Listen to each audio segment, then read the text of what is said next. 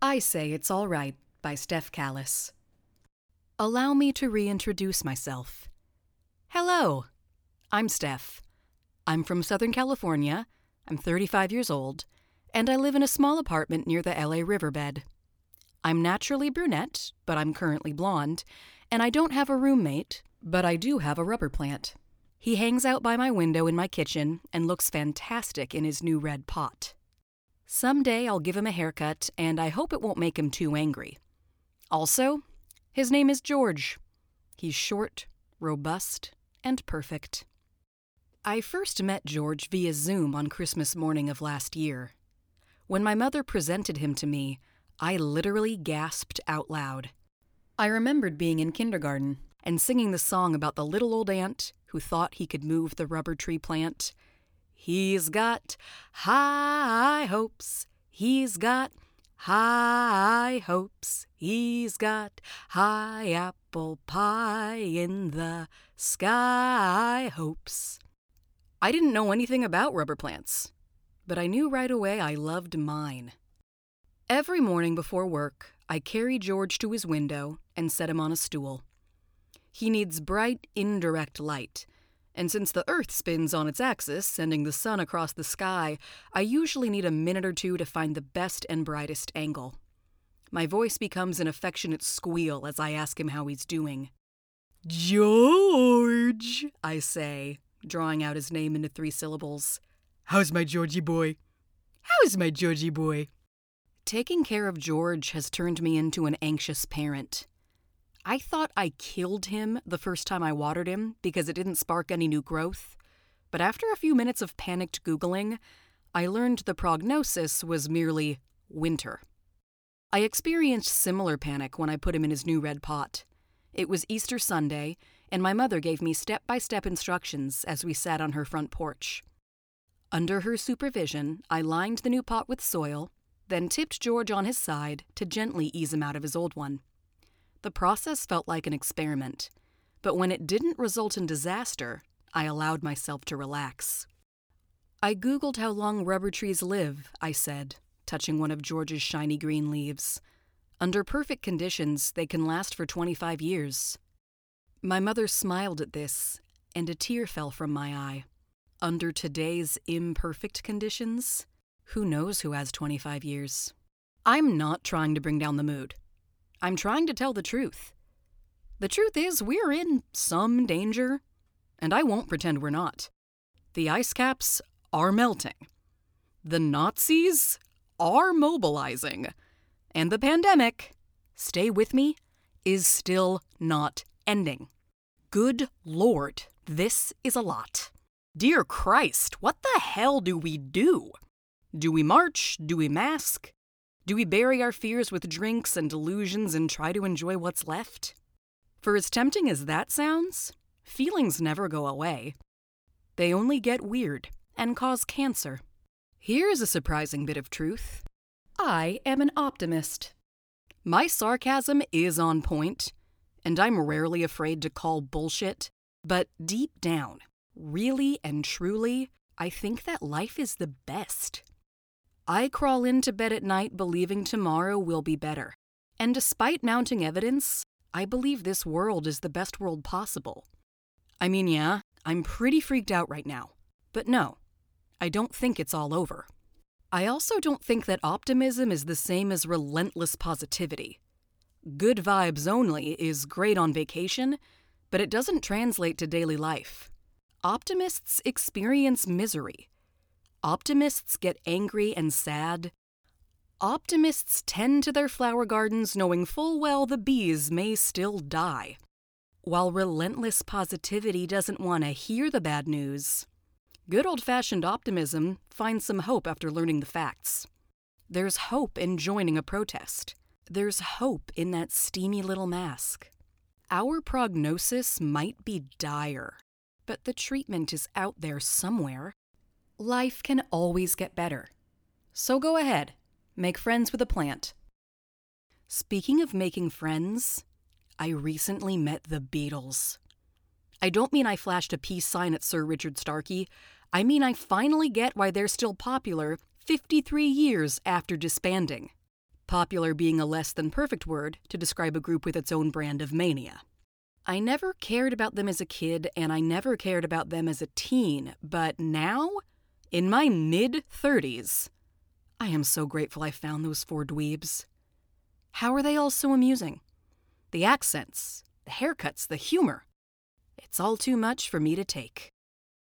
If I were relentlessly positive, I'd say everything happens for a reason. I'd say that while, yes, the winter Omicron surge claimed thousands and thousands of lives, at least it allowed me to stay home and watch Get Back on repeat. Get Back is a Beatles docu-series directed by that nerd Peter Jackson. It clocks in at 468 minutes, and I watched it three times last December.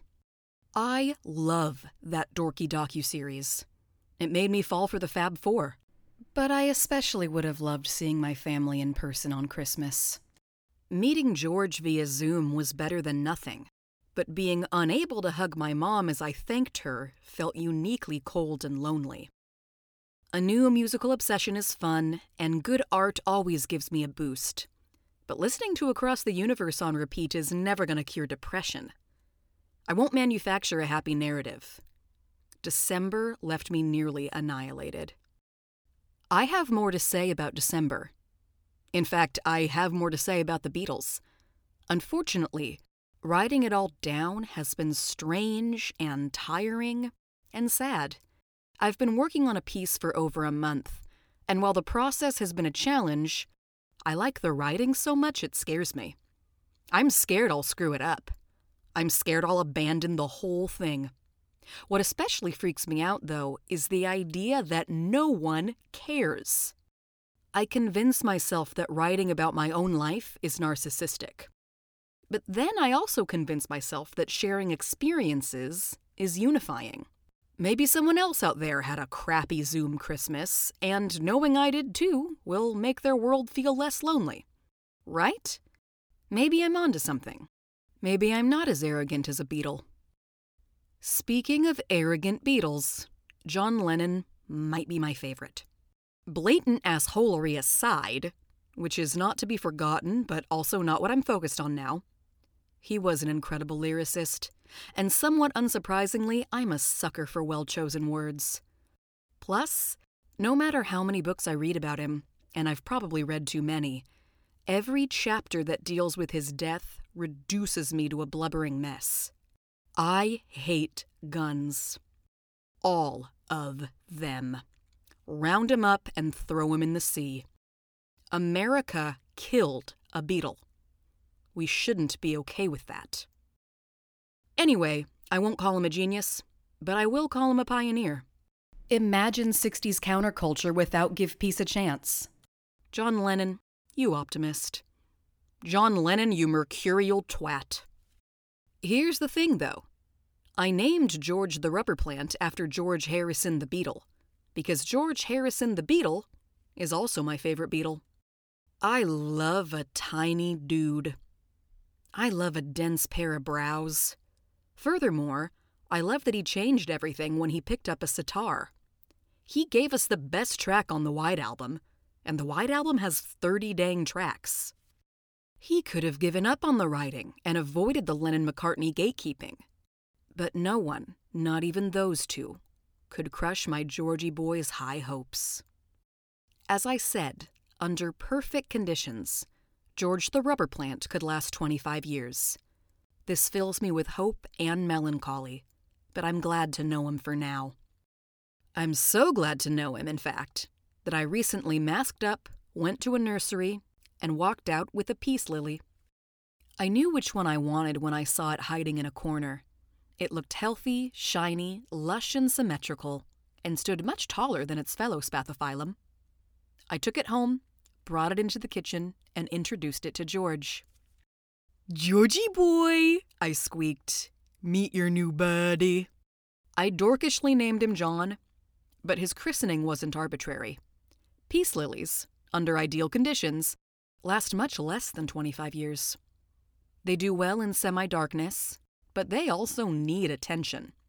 When a peace lily needs water, it lets you know by fainting. Dark, moody, needy, and forever associated with peace? If it grows legs and follows me to the bathroom, I shall not be surprised.